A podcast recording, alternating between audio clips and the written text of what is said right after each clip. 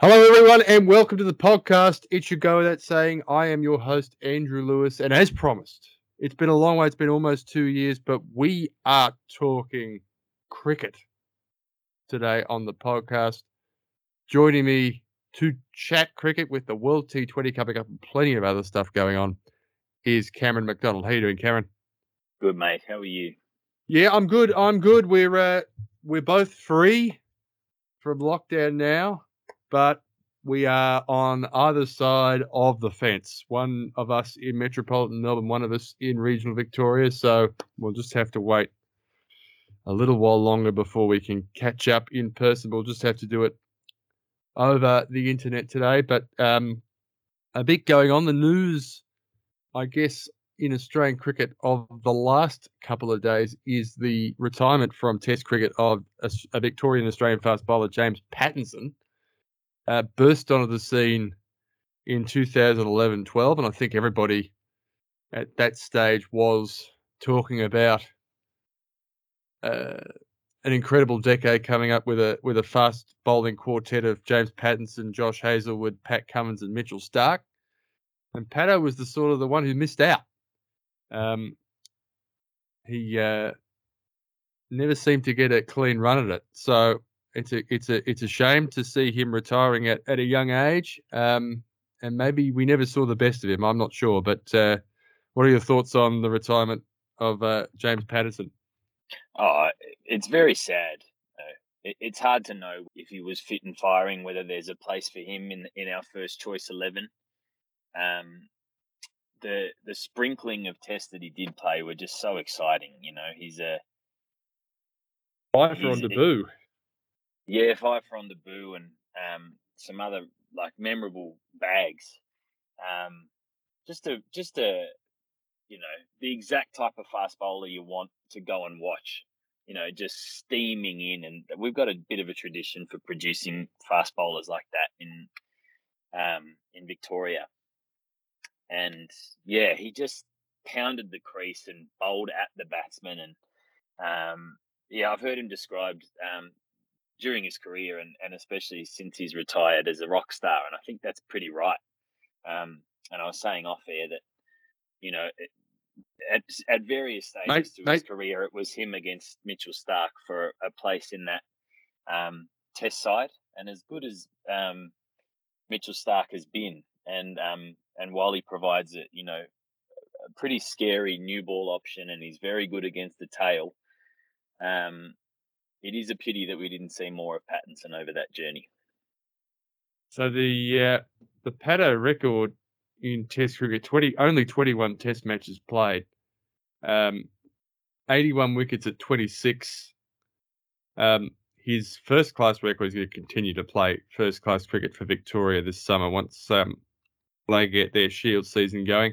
So far, 302 wickets at 22.5, which is really, really good. Oof, yeah. Um, yeah, I mean, I, I, thought it was interesting. Um, Daniel Brettig, the uh, aged cricket writer, had a couple of things to say about Pato, which I thought were rather interesting. One was suggesting, which is hard to argue with, that he's the first Australian fast bowler since Bruce Reid to be at that level and not, not really um, realise his full talent. Um, and it's sort of a rather similar amount of Test matches played in wickets. I think Reid played 26 Test matches and took 100, 110 odd wickets. Um, but I thought it was interesting. Brady compared compared him to Merv.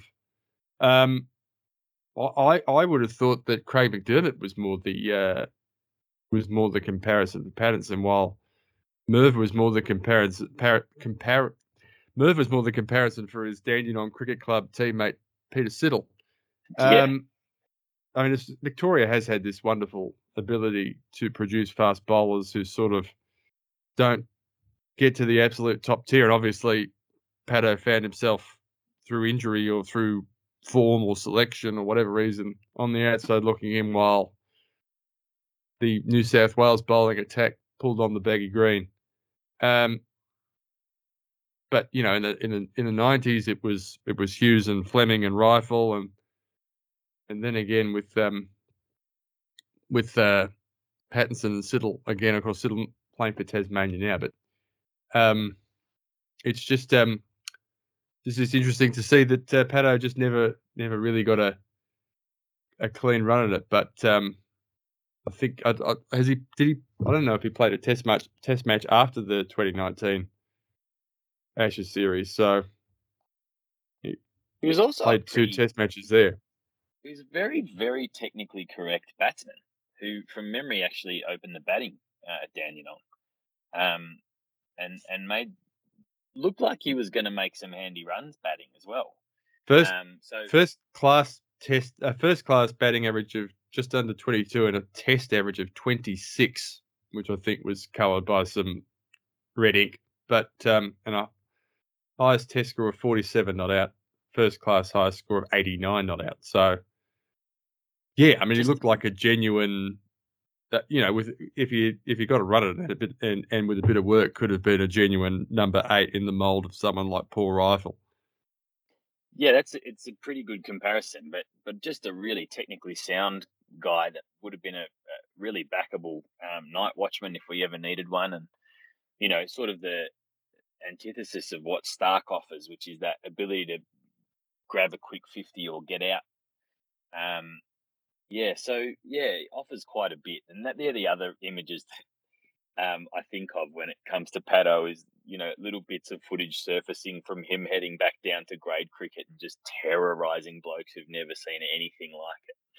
Yeah, he also came across as a bloke who just loved playing cricket no matter what level he was. So he'd go down and it didn't matter if you were some snot nosed little 17 year old playing district first. If he knocked you over, you'd get a gobful um, in the proud Australian tradition.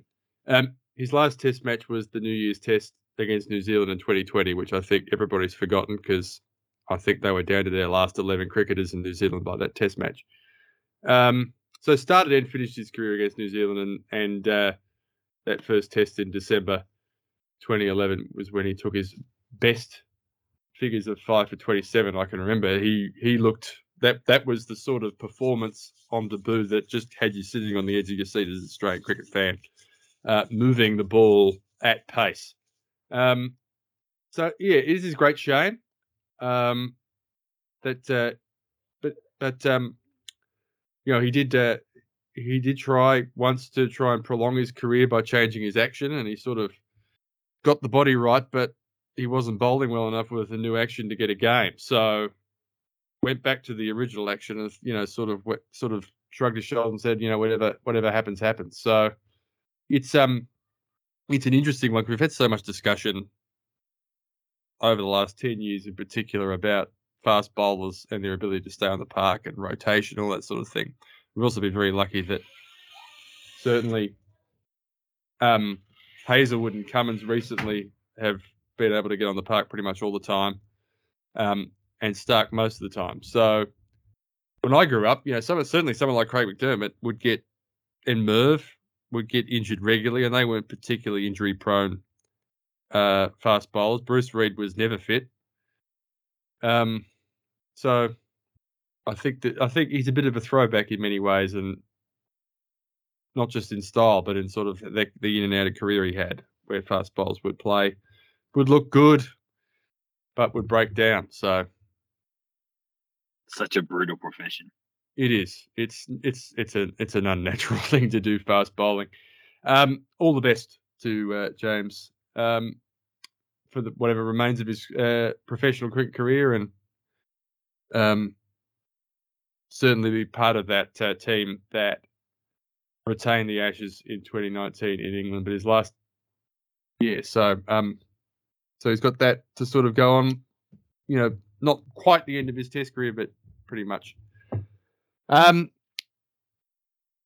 at the other end of the spectrum is the T20 World Cup, which is underway with the, I guess, the preliminary qualification rounds at the moment. Um, Ireland are playing Namibia later this evening, which is a match for which they stop the presses normally.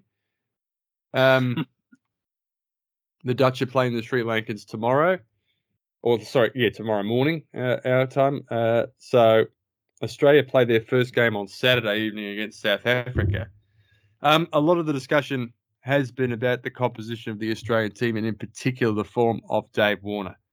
Um, I'm not sure what you think about uh, how Australia should be approaching selection or how they've approached selection in T20s um, generally, but um, it seems they're torn between sort of competing priorities at the moment. Yeah, we've just not ever been a very good T20 site. Um, I don't think.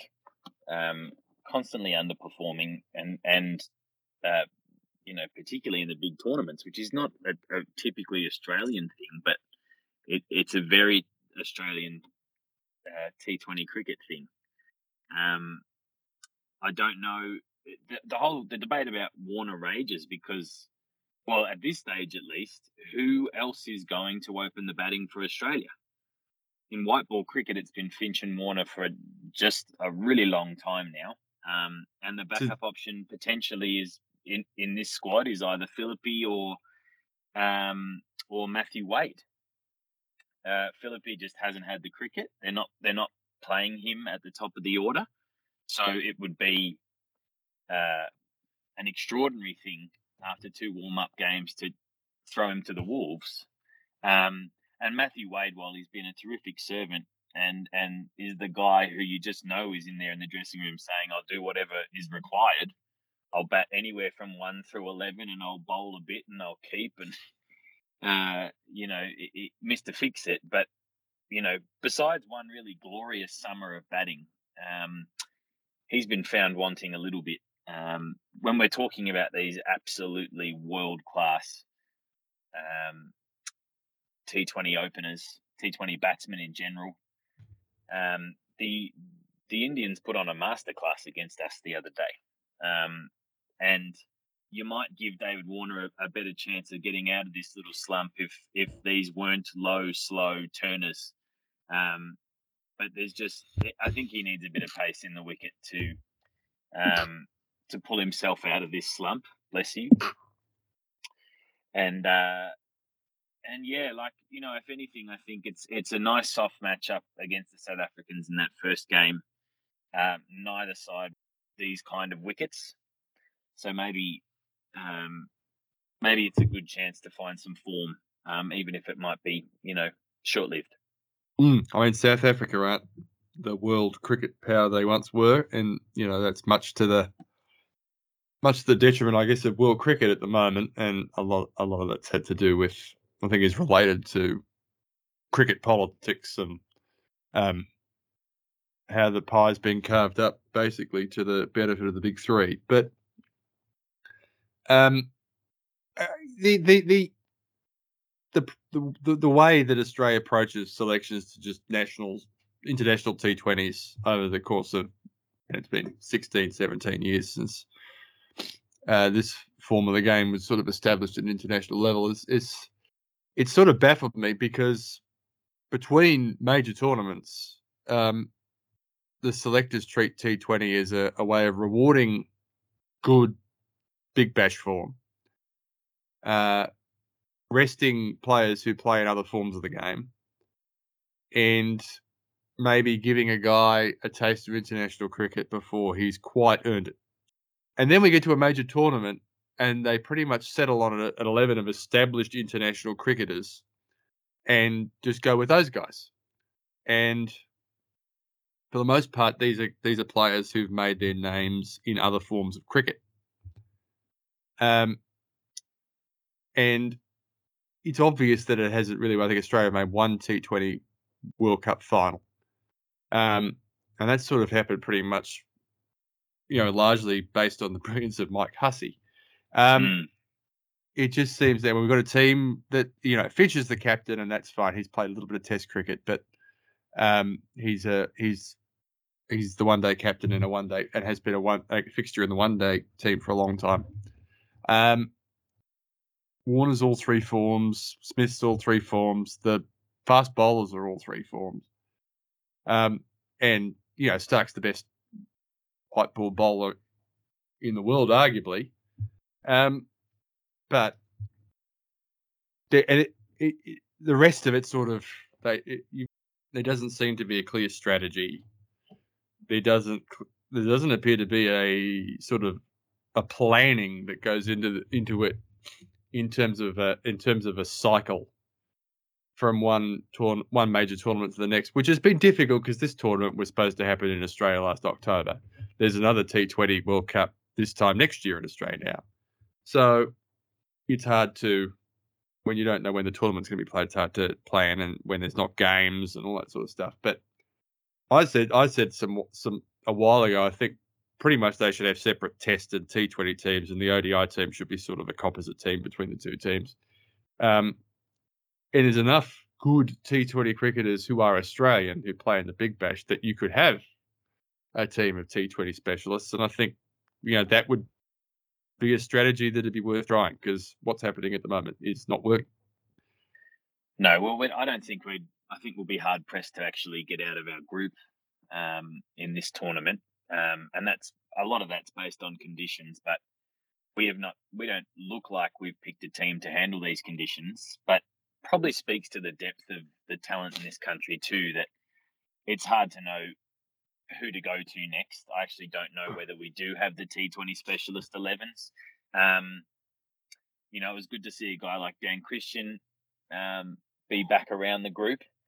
But your Chris Lynns and Darcy Shorts and some of these guys who have who have gone up with huge reputations for obliterating the Big Bash just uh, have been found wanting on the international stage, and um, you you might pick um, a side that was going to handle spin bowling really well. Glenn Maxwell's in the T20 team, no matter where it plays. But beyond him, um, I think we may be found wanting trying to score quickly against spin. Yeah, I mean, it's just, I mean, it is a completely different game under Australian conditions, and the spin is sort of like how to. I feel like the, a lot of the big bash teams treat spin unless you've got someone special um, at your disposal. They sort of treat it like, how do we get through these four overs? Um, how do we get through? Yeah, how do we get through these four overs? How do we get through this fifth bowler? How do we? How do we sort of escape and minimize damage while we're not bowling the quicks? Um, there's no taking the shine off the ball. You, I mean, if you've got four or five great spinners at your disposal in this form of the game, playing a, a, a a major tournament in India or or on the Arabian Peninsula or or even the West Indies, why wouldn't you just play all spinners? Um, we wouldn't because that's not what we do. You know, we're going to do essentially what we've always done. We're going to have two quicks to start the the bowling. So I mean, I, I just you know, I think it all speaks to the fact that I'm not sure we've ever truly taken it seriously. The form, the you know, the the format. Um, in on the international stage.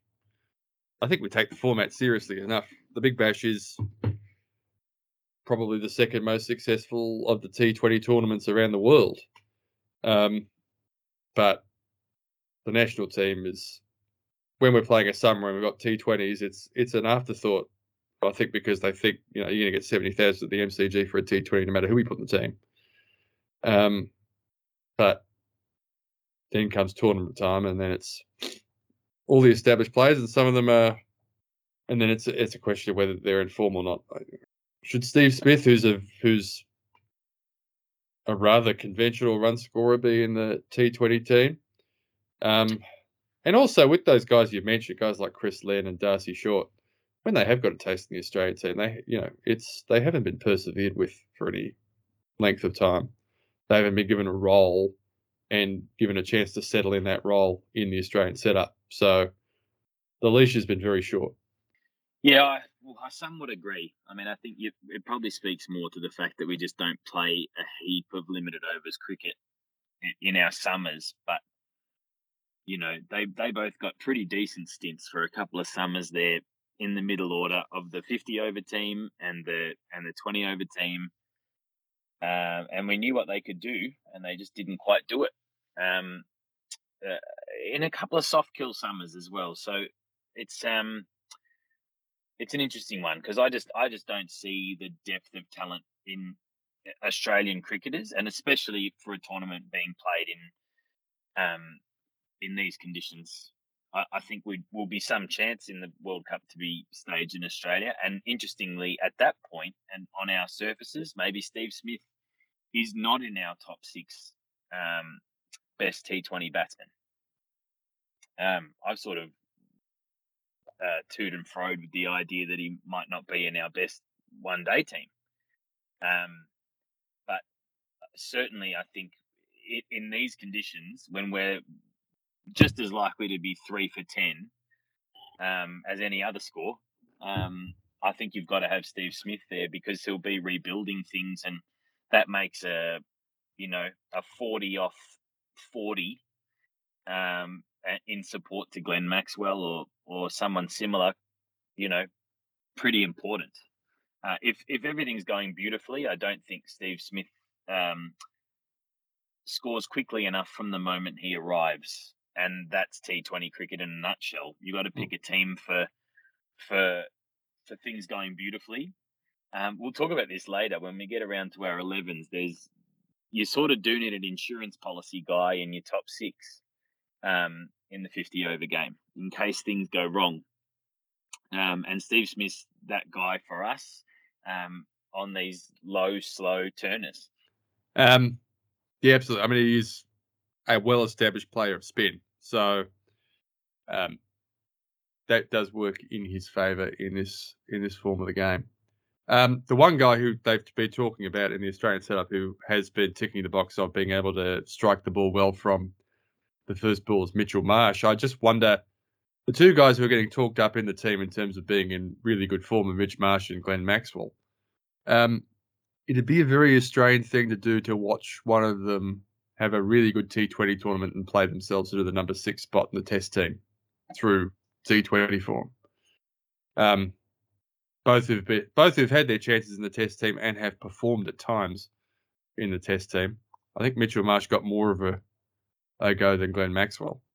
Um, I think primarily because um, Maxwell bowls off spin, and they've wanted someone who doesn't. I think if he bowled something else other, then he might have been a chance. But having said that, the intrigue with the intrigue with the number six now punter is that Cameron Green's batting well enough to arguably to bat five. Marsh and, and Maxwell probably wave goodbye to the, the idea of Test cricket when this in, incredible cricketer um, launched onto the scene um, and has handled himself pretty well in the Test side last summer, but but certainly having left that arena has gone back and obliterated all Shield cricket that he's played certainly all the grade cricket that he's played, but it's just been hundreds and hundreds and hundreds and hundreds. So this guy's meteoric rise may mean there is room in the team for some extra flexibility, and that a guy like Maxwell with his off breaks, suddenly you have the support of Cameron Green if he's fit, um, bowling 140. Um, you know that suddenly, you know, he becomes a pretty attractive proposition. And there's a mm. bit of a campaign um, for him. It, it always feels like there's there's one side of the media that's campaigning pretty hard for Maxwell in Test cricket, but it started again because uh, under the guidance of AB de Villiers and and Virat Kohli at RCB, he's had a sensational uh, Premier, um, IPL uh, tournament or the back half of the tournament since mm. the um, the relaunch. Um, and Mitch Marsh, um, there's every chance that um, he plays ahead of Cameron Green if he's not injured last summer as a guy who came back from that Ashes tournament with his reputation enhanced um, in the public eye. Um, a genuine top six bat now, where you probably queried that um, over the journey, um, and a really handy bowler. Um, a guy who, in that in that Test match that he played, and the Test match that we lost, he bowled quite well. So yeah. it's um it's intriguing the test side because we're, we're never sure who's going to bat at number six. Um, Green is a wonderful option, but may press higher. I mean, I would have liked, without sounding unfair to Green, and I think I will. I think he bowled like a number five last year. Um, he's obviously it, it's he bowls just quick enough not to cause problems. So you look at it, you think, oh, 141, 142. And if he was just three or four kilometers an hour faster, it wouldn't matter so much that he doesn't really do anything off the pitch.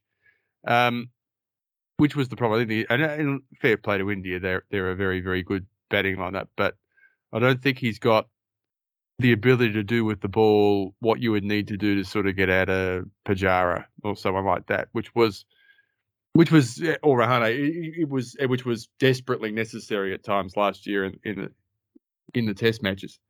Having said that, I think he looks every bit of Test batsman Green. Um, Marsh has been unlucky, and Maxwell has been misused in the Test side. So I think they all have claims. Um, the other thing about Maxwell, and this is a this is a point that you and I make all the time, is that he is a he's he's a plus cricketer in the field. Um, he will create chances. He will save runs. Um, so I've said is... a lot, but I see no reason to think that the second that the second coming of Glenn Maxwell on the Test side, and maybe a uh, a decent run at it at Test matches in Australia and all of that, I don't see any reason why that couldn't align with something like when Andrew Symonds um, launched into the test arena um, through that Ashes series with that big hundred at the MCG and um, played some very handy cricket from that point on.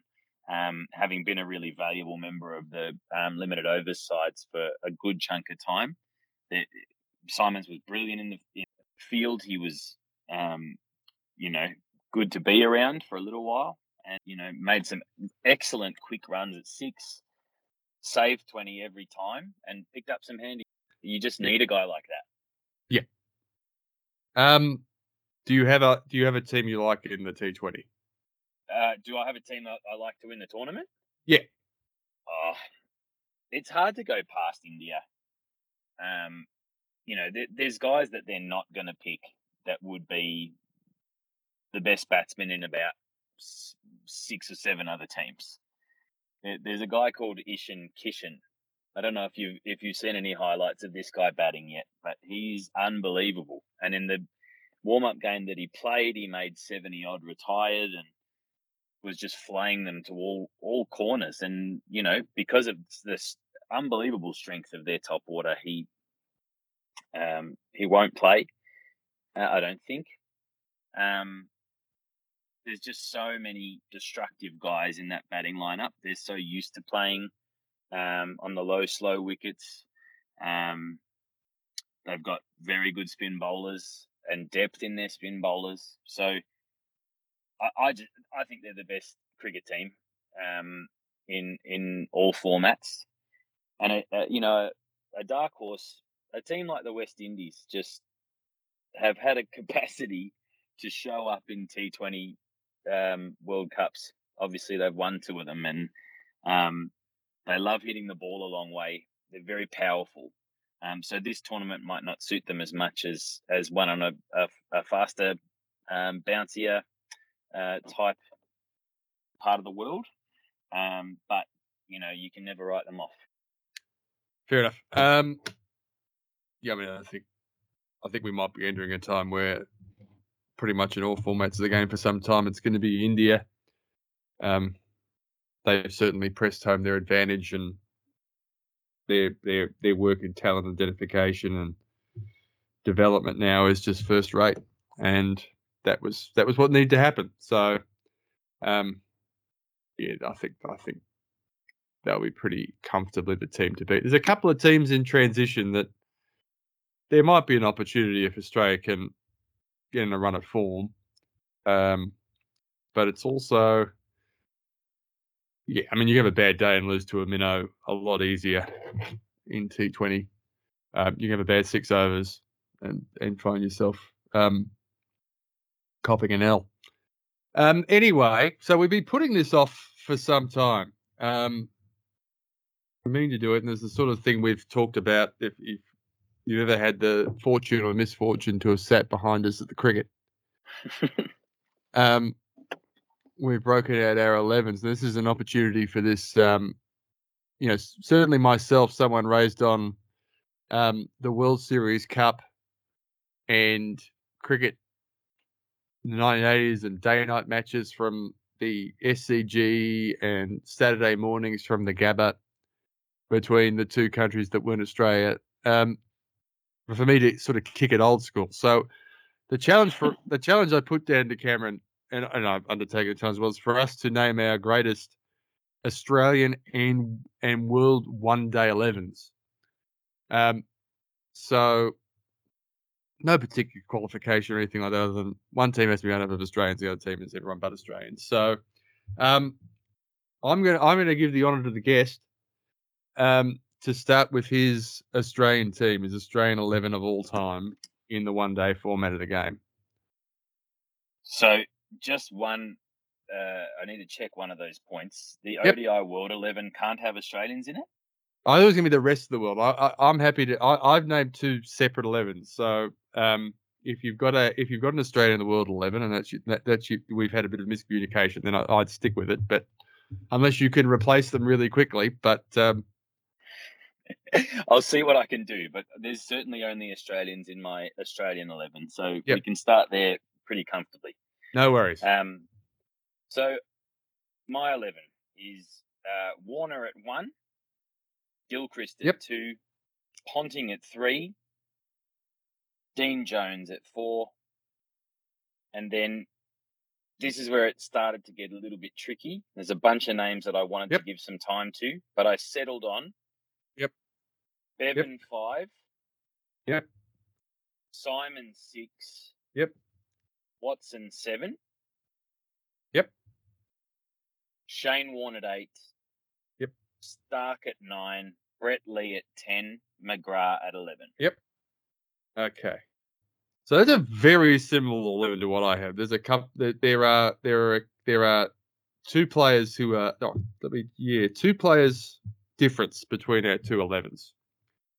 Um, there is some order. There are some different orders, but yeah. So, um, so let's go over who we've got similar. So we've got we've both got Adam Gilchrist opening the batting.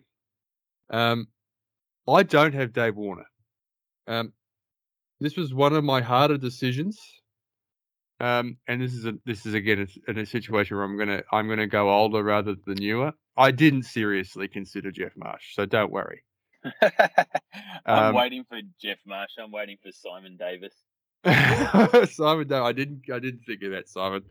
Um, but I considered I, I mean I considered Warner, I considered Hayden. Um, there were some other players who I thought played a lot of cricket and opened the batting occasionally and looked pretty good doing it. I think Michael Clarke was probably the one who, who popped into my head, but I went with Mark Waugh.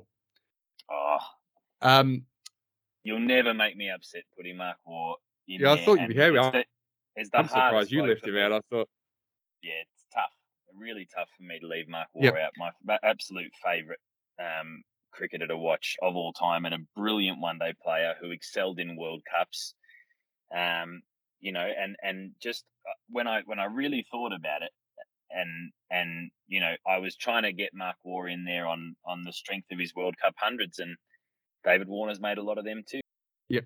Um, yeah, so it's probably just the other strings to the bow uh, with ball in hand um, that probably just tip Mark over the edge. Uh, you know, in one day team, T20, I think, is a different kettle of fish because only 20 overs, it can get away from you pretty quickly. And I think you need specialists. But I still think the one day game lends itself to having because you've got to bowl, you've got to get through 50 overs in the field. I think it still lends itself to having like seven or eight genuine options, Mm. um, depending on conditions and the situation in the match. So I went with Gilchrist and Mark Waugh.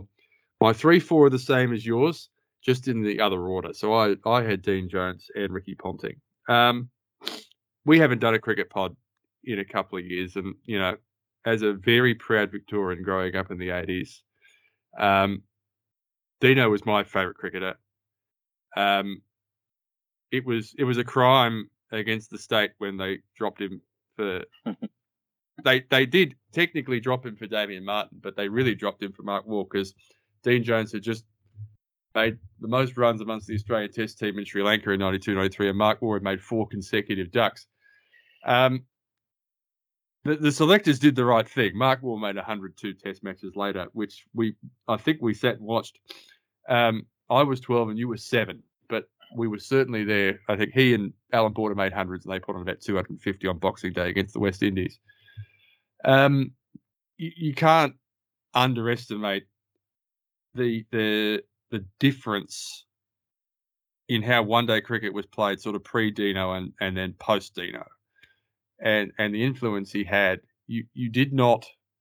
But I mean, it wasn't it wasn't cool or fashionable before Dino came along in Australian cricket to run between the wickets like a madman, or field in the outfield if you weren't a fast bowler. And he made them he made them both cool. He he had a bat that was probably weighed the same as a large toothpick, and he just flayed them everywhere. If you can find the video, which I think cricket Australia put up of the 145 against England at the Gabba in 1990, which were just about the only runs he made that summer. But it is just an incredible knock, topped off with a topped off with two ridiculous things that happened at the end of the innings. One, he, I think he hits DeFreitas over fine leg boundary for six with one hand on the bat, and then he's caught by Phil Tufnell.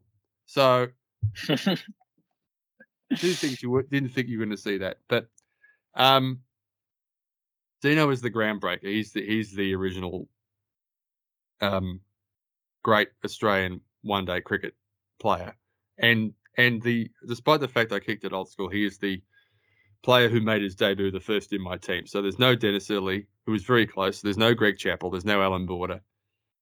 Um. So yeah, I, I Chappell had was interesting, wasn't he? Because Chappell Chappell was a very, very highly rated international ODI all rounder. yes, he was the he got the second highest ever ODI ranking when they put the what they ranked them on now, put them through the rest of history. He's he was he's only topped by Kapil Dev in terms of the highest ever ranking attained by an all rounder in one day cricket. So having said that, Viv was fourth. And I'm pretty sure if you decided I'm not getting out to Viv, you weren't getting out. I, I, I don't think he ever bowled one that turned. I think he I think he got blokes out because they had it was a one day game and they had to score quickly and they made a mistake. But um, we'll get to Viv in a minute. Um, five and six, I had the same term as you again. Again, I had them in the separate order. So I had Symonds at five and Bevan at six. Mm. Um, that was a different thing again, and I think as Australians became more confident in their in their uh, you know their national team's ability to win cricket matches, which was not something that happened in the 1980s, um, when we were losing to the West Indies, you know, twice a week. Um, that 95, 96 summer, and then from then on in, where you were chasing the run rate was probably half a run and over more than you'd normally be comfortable with. Um, but Bevan was out there playing 4D chess. Um, the, the you know everyone talks about the the knock on New Year's Day in '96 against the West Indies, but he did actually make make score make innings like that pretty much once or twice a summer. There was one against Mm. the New Zealand in 2002, um, where it was just an incredible ex- exercise in planning how playing an innings in your mind on the fly and then executing that. Um, it was almost the scariest sight in one day cricket was to watch Bevan count the field because it was just like, well, the next ball's going into a gap. Um, He was also that. He was also that. Um, you know, he, he took what Dino had done between the wickets and, and almost added something to that as well.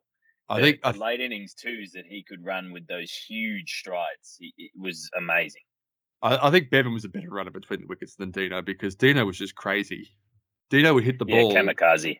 Dino would hit the ball and immediately decide how many runs are in it and just run them. and you just throw to the other bloke's end.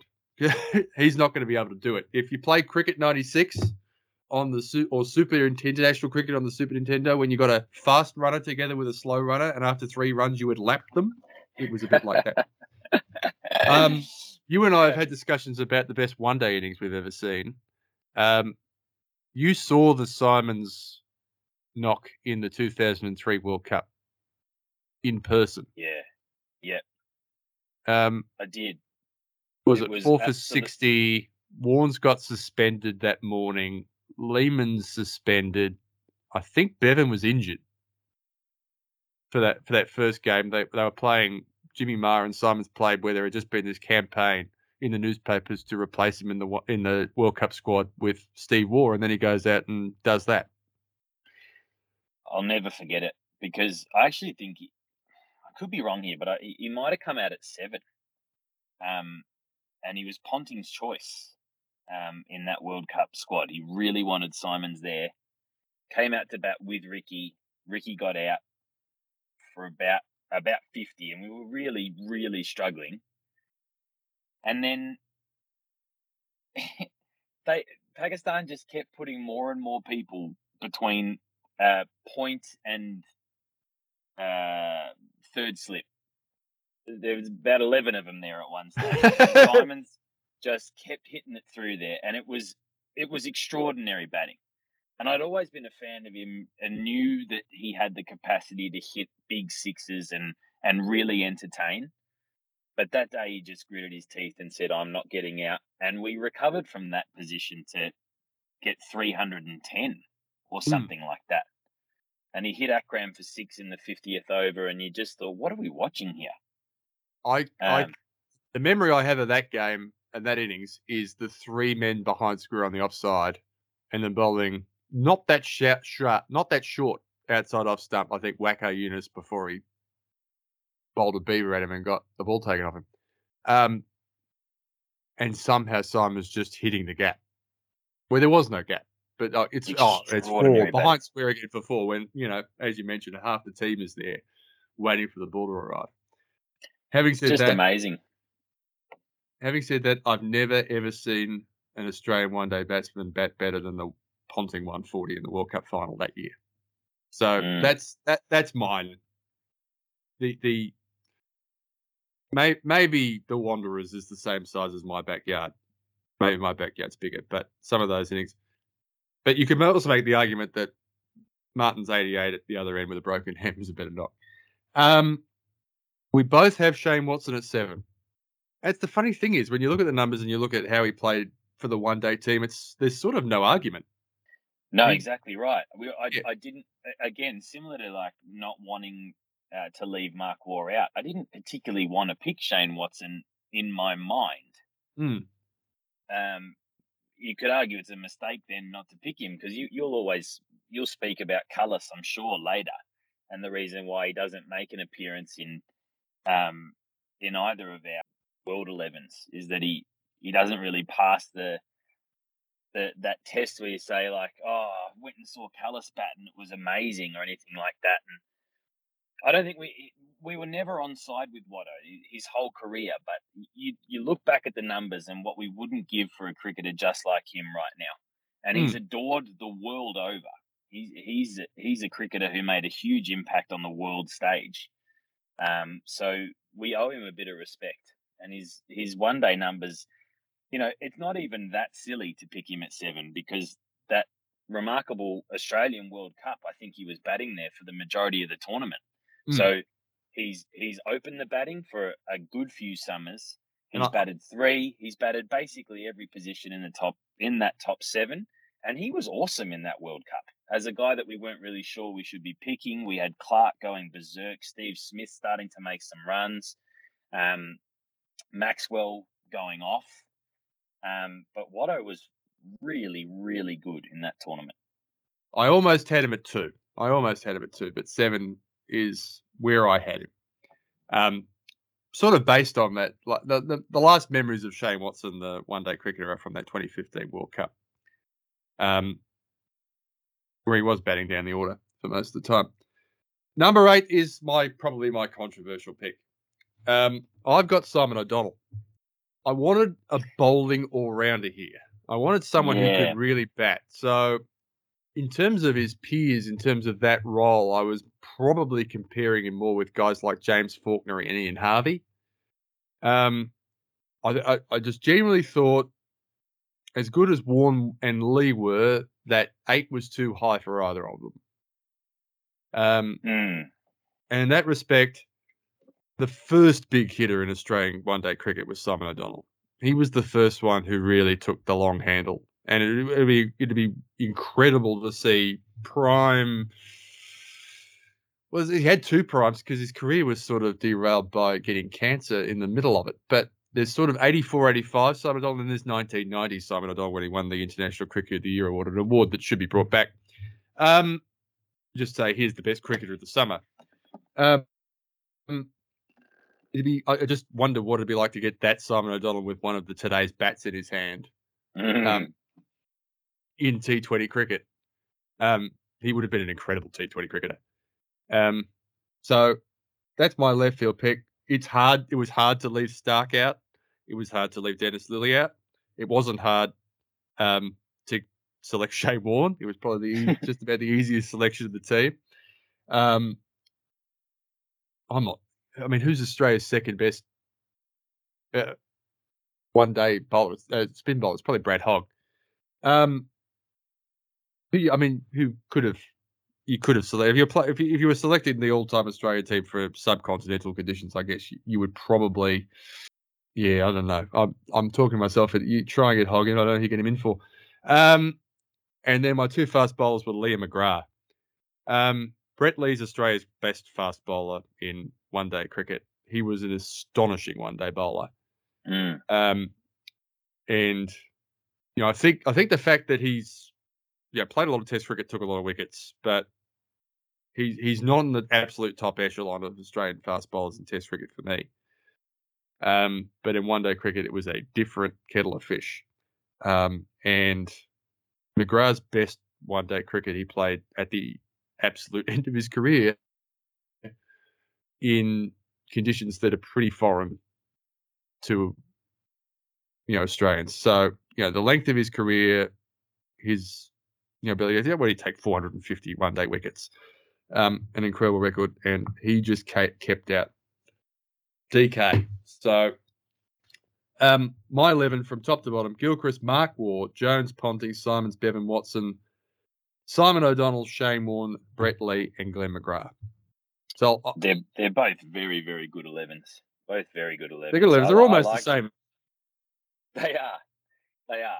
The ability for Starc to to blow a team off the park, and Starc and Lee in, in tandem actually would be pretty frightening. Um, Yeah.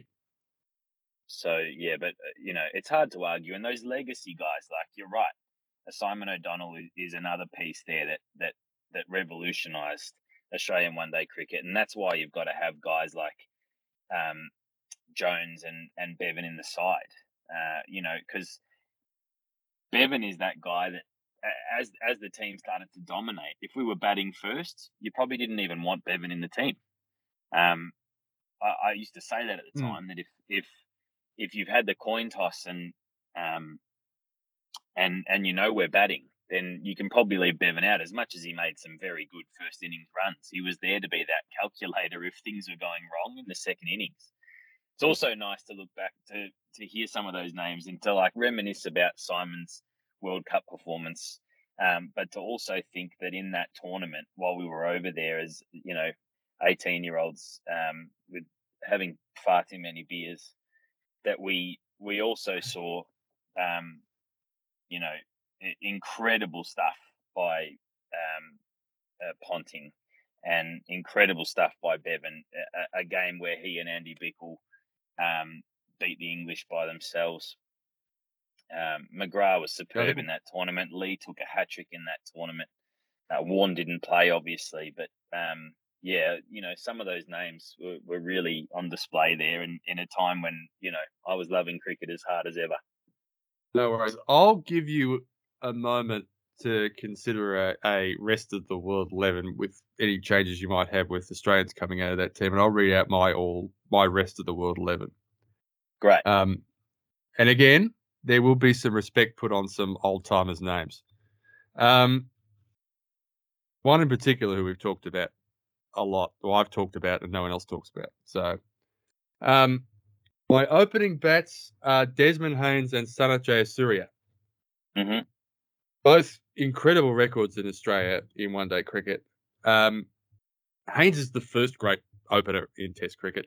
He probably just nips Saeed Anwar uh, for me. Um, you know, I think the first cricketer, I think, to 8,000 one day runs um, and scored at a reasonable uh, rate, strike rate, considering the era he played in. Um, so comparing him against his peers, um, guys who would have been opening the batting. Now, then, then I guess in terms of scoring rate, Anwar takes it to another level, and then and then you get to Jayasuriya and Kaluwitharana and and so on and so forth. But um, I think I think in terms of being the trendsetter, in terms of uh, opening innings and, and, and getting the, the scoreboard ticking over, one part of a great, obviously, opening duo with Gordon Greenidge throughout both forms of the game that were played at the time. But um, Greenidge was probably the better Test record, and Haynes the other way around. Um, Jayasuriya just an incredible uh, striker of the ball. Sorry, I couldn't and quite hear you. Thank you, Siri. Oh. Um, well, it has yeah, it has J- Sanath's name. Yes, it's just like, can you tell me who the best Sri Lankan one day all rounder is? Um, but also um, a really strong record with the ball. So, um, in terms of being able to contribute in more than one way, I think that helps. I've got Tendulkar at three. Um, you probably could have had him anywhere. Um, but um, probably the greatest one day batsman of all time. You know, maybe the greatest batsman of all time. You know, I think that people could have certainly made the argument. Um, I've got Viv at four. Um, it was almost Lara. Um, it was very close. Um, I've got AB de Villiers at five, who's probably the most, uh, with one other person, the most contemporary person in my World 11. Um, so there were, I mean, the, the innings that comes to mind for me for AB de Villiers was the 2015 World Cup match at the SCG versus, I think, the West Indies. Mm. Um, I think he might have scored like a 35 ball 100. Um, it was, if you had transported eight year old me and to that game, I don't know if I would have believed it. It was just an absolutely incredible, the most incredible um, uh, display of striking the ball I think I've ever seen. Um, at six, I've got Dhoni. Um, I guess in sort of the um, finishing spot. Um, at his peak, sort of Michael Bevan, the next generation, but with the ability to go over the top. Um, seven, the, the, the I guess the batting all rounder spot. Um, this was this was very tough. There is there have been some great um, batting all rounders who've come in at this this part in this part of the order. I certainly thought very strongly about Kapil Dev, who mm. the seven people who were, who were in the ground when he scored the 175 in the 83 World Cup against Zimbabwe, which basically turned the entire tournament. Um, I thought very, very strongly about Lance Klusener, um, who for one tournament. Yeah, I mean, it was a great career, but for one tournament, was the best cricketer in the world. Mm. I mean, the '99 mm. World Cup, he was the best player in that tournament. Absolutely. Um, uh, I mean, there's some other names. Um, Botham's one day record doesn't really stack up. Um, so in the end, I went with Imran. Um, in part because he's my captain. Um, we'll be having this. I had he's just an an incredible record to to to do what he did for so long. I think he was, yeah, I think he was just about forty when they won the '92 World Cup. Um, but just an you know an incredible performer and a very very good cricket mind in the one day game. His partner in crime is my number eight. That's Wasim Akram. Hat trick on his first match against Australia in Australia at the MCG in '84. I think at 19.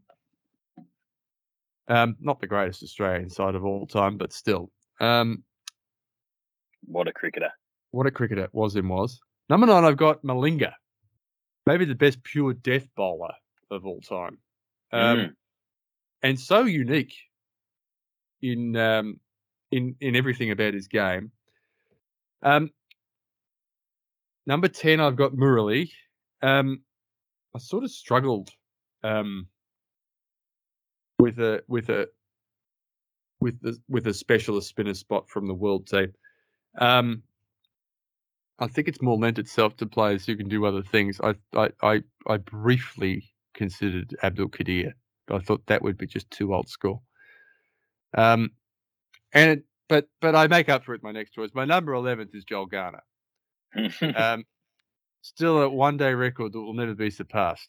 Uh, I think he Mm. averaged 19 with the ball, economy rate of about three, and just the combination of height and ability to and accuracy.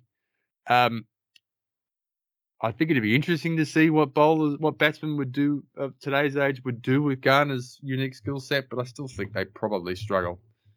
Um, so from top to bottom, my 11 is Desmond Haynes, Sanath Jayasuriya, Sachin Tendulkar, Richards, AB de Villiers, MS Dhoni, Imran Khan, Wasim Akram, Lasith Malinga, Muttiah Muralidharan, and Joel Garner. yeah, a great eleven. Um, mine. I feel like we're going to be more different on this one. Yes, you're right. You're right. We are quite different on this one, and uh, and straight off the bat, I'll say that as I penned the team in the very first place, I had Gilchrist at seven, Warne at nine, McGrath at ten, which he would be very pleased with. But I'll, what I'll do, what I'll He do did bat is, five in the uh, the tsunami charity match, and I think made a gold. I made a golden duck. he was unlucky though. He was, unlucky He was asking. every, every time he every time he ever I got love. I, I love that. I love that McGrath story. So, if I could just, I'll, I'll, I'll just have a tangent. There's a story goes, um, 2005 Boxing Day Test match, day two, Australia against South Africa, about eight for 260. Hussey on about 55, and MacGill's coming at 10, and he's on nothing. And the first over, MacGill lets Ntini see all three, and they're all duly removed from the ground. Now out comes McGrath, and he's in behind everything, makes a chanceless 11. Um, gets Hussey to 100, and then once Hussey gets to about 105, he goes to throw the bat and gets bowled. And the, the, the legend goes that as they're trudging off, McGrath turns to Hussey and says, I got you to your 100. The least you could have done is return the favour. so good, so good. But in the spirit of um, not spending another half an hour tinkering with this side for balance, I'm I'm just going to replace each of those three players in my eleven. Yep. So it may not be perfect, but this is what I had got to. Um, number one is Rohit. Um, I, I dip my lid to all of the incredible one day batsmen uh, that have come before him and um, opened the door to what he has been able to produce. But three ODI double hundreds it's pretty Is- incredible. is insane. The the average is insane. I mean, he's he's he's made big big scores in India, but he's he's just. I think you know, as of late, you can't really. Uh, the, the the old criticisms of him not succeeding away from India, and you know, he's even sort of put the the test stuff um, to bed with some really really lovely test innings of late. So it's Rohit at one and Tendulkar at two. Um, my my fondest memories of Tendulkar in in ODI cricket are opening the batting. Um, the the World Cup that we spoke about with with Mark Waugh, um, ninety nine. Um, that that World Cup was just the two of them. There may as well have been no other batsmen in the world. Um, they were constantly one upping each other, and Mark Waugh has played out of his skin, but arguably been um, the second best batsman in that. Um, as you mentioned, could be the greatest of all time. Um, it, it, when I when I think about it hypercritically, I want to watch Lara bat more than Tendulkar just for the the savagery of it. of that backlift and, and all of that kind of um, thing. But the the genius of of Tendulkar is unrivaled. It's a test innings, but I recall him uh, watching a game between England and India one day, and they were bowling with an eight-one field, and he was stepping a foot and a half outside off stump with his probably two feet outside off stump um, with his front foot to meet the ball and, and clip it through mid wicket. And the bowlers were bowling wider and wider and wider, and he just kept doing it. And I, no one else in the world could do that. Incredible. Um, I've got Viv at three for all the reasons that you mentioned. Um, a, an absolute thug. Um, and it, I've got I've got so much brutality in this side from this point forward that um, it gets more brutal know, after Viv. Yeah, well, it's just it's we just... didn't we didn't really talk about him. He's, I mean, he's the first great one day batsman. I mean, there's a 150, I think, in like 1979 when people didn't do it. He, yeah. he his game. There's you don't have to do the what would he be like today with today's best that we've done with a few people. You could just trans you can just transmit Viv straight into any era because he's just played. You know, in the way people play now, he played then. Um, yeah, just amazing. And you, and you, knew it was coming. I mean, that was the worst thing about it as an as a kid growing up in the eighties. Is just Viv strode to the crease with the swag. I can remember that. We had him. We had him in that World Series Cup in 88, 89. Short and matched, you know, third final, 39 overs we got in. We made 234. It's just like, we've got him. And we had him two for 10. Viv came out, hit a couple of, you know, just brutal boundaries. And then the rain came and almost washed the game out. And then they managed to get 18 overs in. And back then it was just like, what was your run rate you were chasing? Well, just times that by 18. Um, so the the right the, the total was sort of ludicrously small, which they then overcorrected for the 92 World Cup, and then Duckworth Lewis finally found the happy medium. But and then now you know, now Merv and Terry Alderman are trying to contain this, and Steve Waugh are trying to contain this bloke, and the ball's wet. And it's just, I could just remember being there and just like, oh, these guys are going to beat us again. We had them. and it was like that right up until I was 14. You know, just they'd always somehow find a way to beat us when it was most important. And that was a sort of personification of how Viv played and his attitude on the on the field. It was it was incredible. He's, you know, he, he, p- people need to probably look back on his, particularly his test numbers now, and you think, you know, maybe he wasn't exceptional, but you know, Viv passes the grandkids test. You, if you watched uh, Viv bat, if you saw the 140 in Perth where he almost killed Tim May, um, by hitting the ball back at him, um, you know, he he you know, you'll be you're bouncing your grandkids on your on your knees saying, "I watched Viv. I, I was at games where he batted." And there's no there's no um, cricketer, past or present, naming a world eleven and leaving him out, and that's often a pretty good um, test as well. He yep. All cricketers adored him. Um, I've got Kohli at four. Yeah. So the the modern Indian team is um, is is getting a few representatives, but this is an ODI record, the likes of which we have never seen, um, and it, very unlikely to see it again. You know, with the, potentially with the popularity of the game itself waning um, in favour of T20 cricket, what he has amassed, you might be able to pull the numbers up for me. I don't have them in front of me right now, but an extraordinary amount, an extraordinary amount of second innings hundreds. So in some ways he's taken what Bevan did and and just multiplied it. You know, there, there was this phase there where similarly you just knew India were going to win as he strolled out. He's he's the only player I've seen that wanders out with swagger to match or or something in the ballpark of Viv. He's just he's a superstar of world cricket, and we're very well, lucky to have seen it. 12,000 one day runs at 59. That's um, insane. Which, I mean, Bevan's average hovered around that for a while. Um, but he didn't maintain it. He didn't, Bevan didn't score 12, he didn't get near 12,000 one day runs. Um, the amazing thing for me is 105 times past 50 at one day level and 43 hundreds, Mm. which is just that's a better conversion rate at one day level than Mark Waugh had at test level, Mm. and by some distance.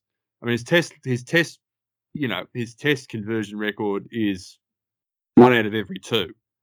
So he's a guy who just goes on with the job, which is there, there- there's only there's only two reasons why you don't go on with the job, and that is you're not fit enough to bat for long periods of time, or you're not mentally tough enough. So obviously, Kohli ticks both those boxes, Mm. as opposed to just the incredible talent that he has.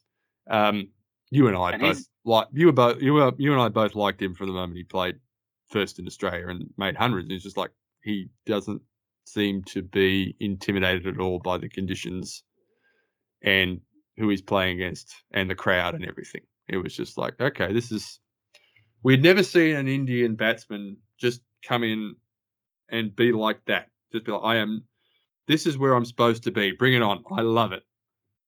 Yeah, I mean, Tendulkar went about his business in a very quiet and unassuming way. Like he didn't Hmm. Yeah. want to be the center of attention. He didn't want to be.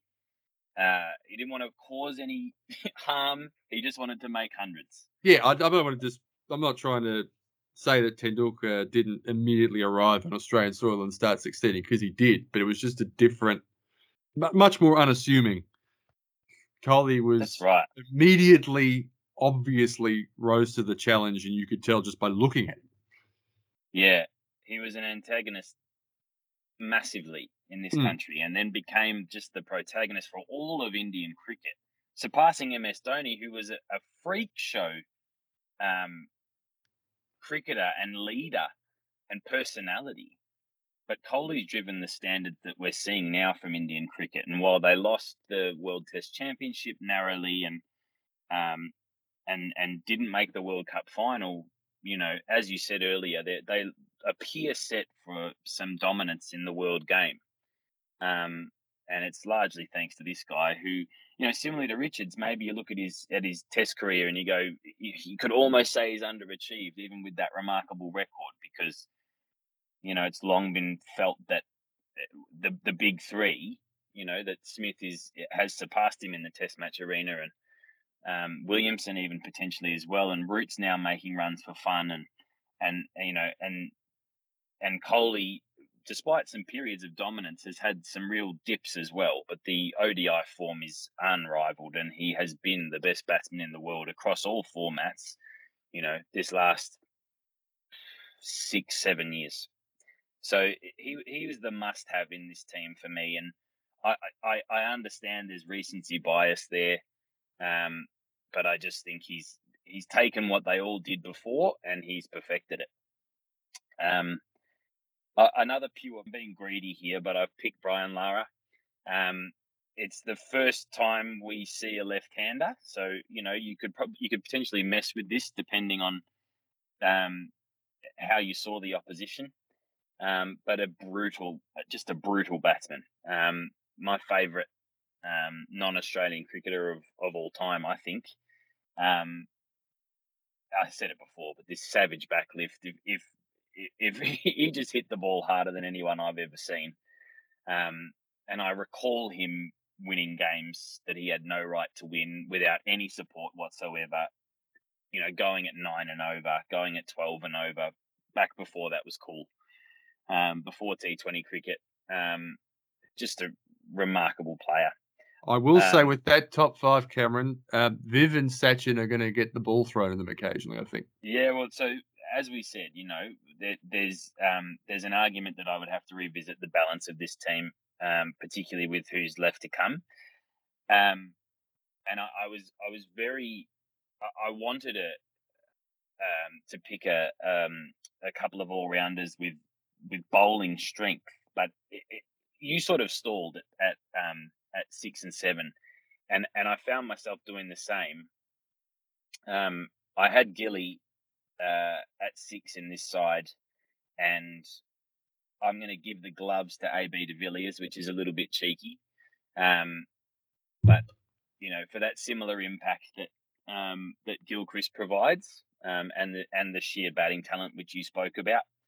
Um, at seven, I hovered over a bunch of guys because you you want to be able to pick one of those superstar all rounders, but you realize that most of them did it at um, at test level, and so provided he can get his mind right, the guy that I think stands to be the best all rounder in ODI cricket is Ben Stokes. Um, won England a World Cup, truly great batsman, and at his best, you know, is the guy that can nab you a wicket. Certainly sends down a lot of good overs. I think he's, you know, there's a lot of, of good bowling in front of him.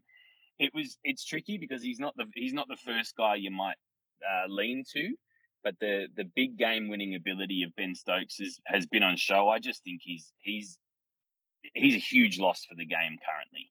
He'd be a huge loss if he doesn't come out for the Ashes.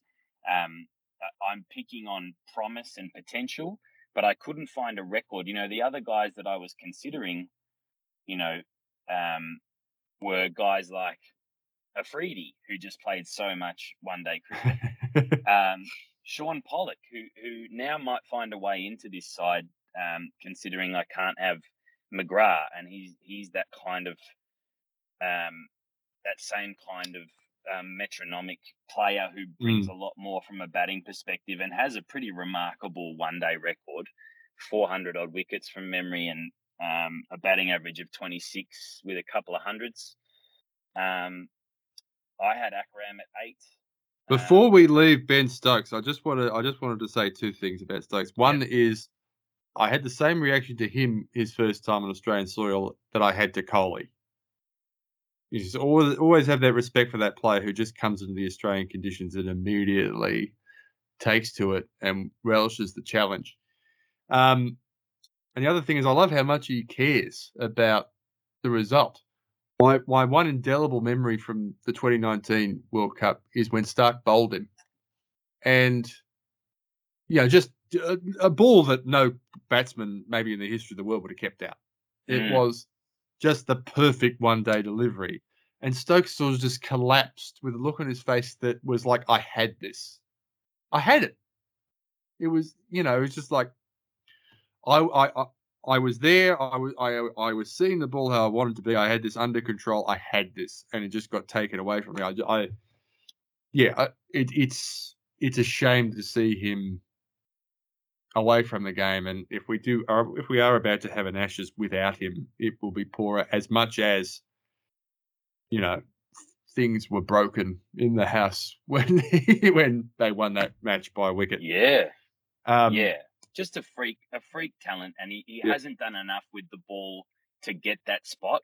But I wasn't yeah. sure who that guy was who could provide that lower order hitting that I wanted, and uh, and also just you know, be a golden arm for me.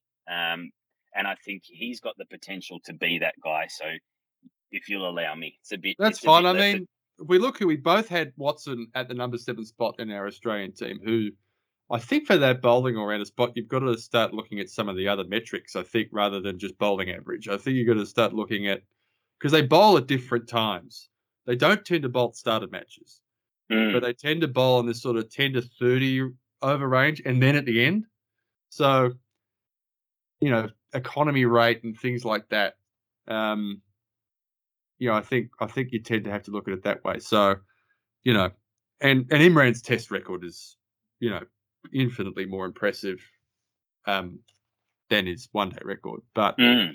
um, know, I, I picked him for a number of reasons, including his captaincy. So, um, yeah, we we both yes. have both have Wasim was probably just about the first bloke picked in both our teams. I expect. That's right. Wasim at eight. Um, and then tough, tough, but it's Ronnie Irani at nine, isn't it? yeah, now you're talking. Um, yeah, I, look, I, I need more time, but I, but it, I, I think what this team is going to miss out on now is explosive pace, although Akram had plenty of that in the early days. But I'm picking Garner, so I'm picking Pollock, and I'll pick and then I think it it would be silly if we went through this whole podcast without picking a twelfth man in this world side, just so we get to say Jonty Rhodes. I and mean, there's you know everybody's got that one memory that stands out of of flying from point literally to crash the stumps and affect a run out in the um, 92 World Cup. But what that guy could do at backward point, um, you know, he kind of revolutionized what was possible in one day fielding. he's he's at least the third best fieldsman we named in either of our sides. I mean, Ponting Ponting on one side of the bat and Symonds on the other side, of, of one, on the other side of the pitch was um, yeah, that was something. incredible. And I mean, Jonty would have been playing in that 97 98 uh, Tri Series final where Ponting ran out Cronje, I think. Um, where, yeah, you know, the classic understated Ian Chappell call where, where he's like, he, he, he didn't need to look at all three. Um, there, there is, uh, it would be remiss of me to go a cricket podcast without mentioning uh, the YouTube genius of Rob Moody. But there is Oh, amongst his money many wonderful videos. There is a there is a Ricky Ponting throws the stumps down montage. Um, he posted my is- other favorite one yesterday. He posted the um, Damien Martyn defensive shots. oh, it was his birthday. Yeah, the the king Oh. of the offside video. oh Um, my god! the, the group, I mean the the Ian Bishop commentary when he's doing it in the Champions Trophy. yeah, Is it, it's not going to go to the ba- ah. it was just a push. He's a great forgotten fast bowler of the 80s and 90s for West uh, for the West Indies, Ian Bishop. Um, career not Mm. long enough, but um, you know, he got the new ball before Courtney did. Um, when he was up and about, Ian. Certainly in the 92-93 Frank Worrell Trophy, the opening bowling was Curtly and Ian Bishop. None of us mentioned Curtly. Yeah, So- so, Curtly, Curtly, Curtly's the other one that I was tossing up with, you know, versus uh, Pollock for the last spot in a no Australians World Eleven. Curtly is my one of my favourite bowlers, and I saw a lot more of him than Garner. But you can't not have Garner on record. Um, Hmm. Curtly would be much more feared than Pollock, but um, you know, Pollock for the batting. I don't need the batting, so I'd just as happily pick Curtly. I love him. Fair enough. Uh, if there is a if there is a tiebreaker you need for Garner versus Curtly, is Garner was a very very handy gully field, so I I I, I don't remember a, a Curtly fielding highlight. No, So doesn't make. I don't think he was that quite- Garner was good in the gully. It does not make He- any sense at all. No, he was. I mean, he was. He covered a lot of space, but um, he was, and, and his best mate in the West Indian team, I'm reliably informed, in the early 80s was Gus Logie, um, who was five foot at most. So, and and uh, also another great fieldsman. So, um, I'm going to scratch Jonty from 12th man because I just feel like there's a theme to my team, and I'm going to put in Gus Logie as my 12th man. Who was he was a professional 12th man for the West Indies for many years. It was either him or Roger Harper. So, Mm. um, but Logie was an incredible all-round fieldsman. Fielded a lot in close in Test matches and fielded in the outfield in one-day matches. Now we're gonna have to find before before I let you go. We've got the Ashes coming up, so we're going to do a preview pod for that. But considering that's a Test series, we should do the same thing um, for Test match 11s. Um, but we probably need some sort of time frame parameter because neither of us saw Bradman bat or Len Hutton Fair. or or Garry Sobers. So, um, how about 1990 onwards? So we both saw them play. Yep. Let's do that. 1990 to now, all time Test 11s. Uh, that sounds good. It means that I'm not going to relent to temptation and include Chris Matthews in my Australian 11. well, it's been good talking about cricket. We haven't done it in a while. I hope all of you held out for us to talk about cricket. Had a good time. Us waxing lyrical about, um, well, certainly from me, no one who's playing at the moment in my 11s, and Cameron was a bit more contemporary. Um, hard to, hard to argue with Rohit or Kohli or uh, or Ben Stokes, but um, you know, it's just a good bit of fun, and we'll do it with the test teams, and there'll be some be interesting thoughts about trying to narrow it down to two Australian Test openers. So, oh, thought about it earlier. It's a nightmare. Yeah, and and then a three, four, five. Um, Cameron, it's always a pleasure. Enjoy the weekend in Melbourne. Get out amongst it. Good on you, mate. No worries. And we will catch you next time on the podcast. It should go without saying. Cheers.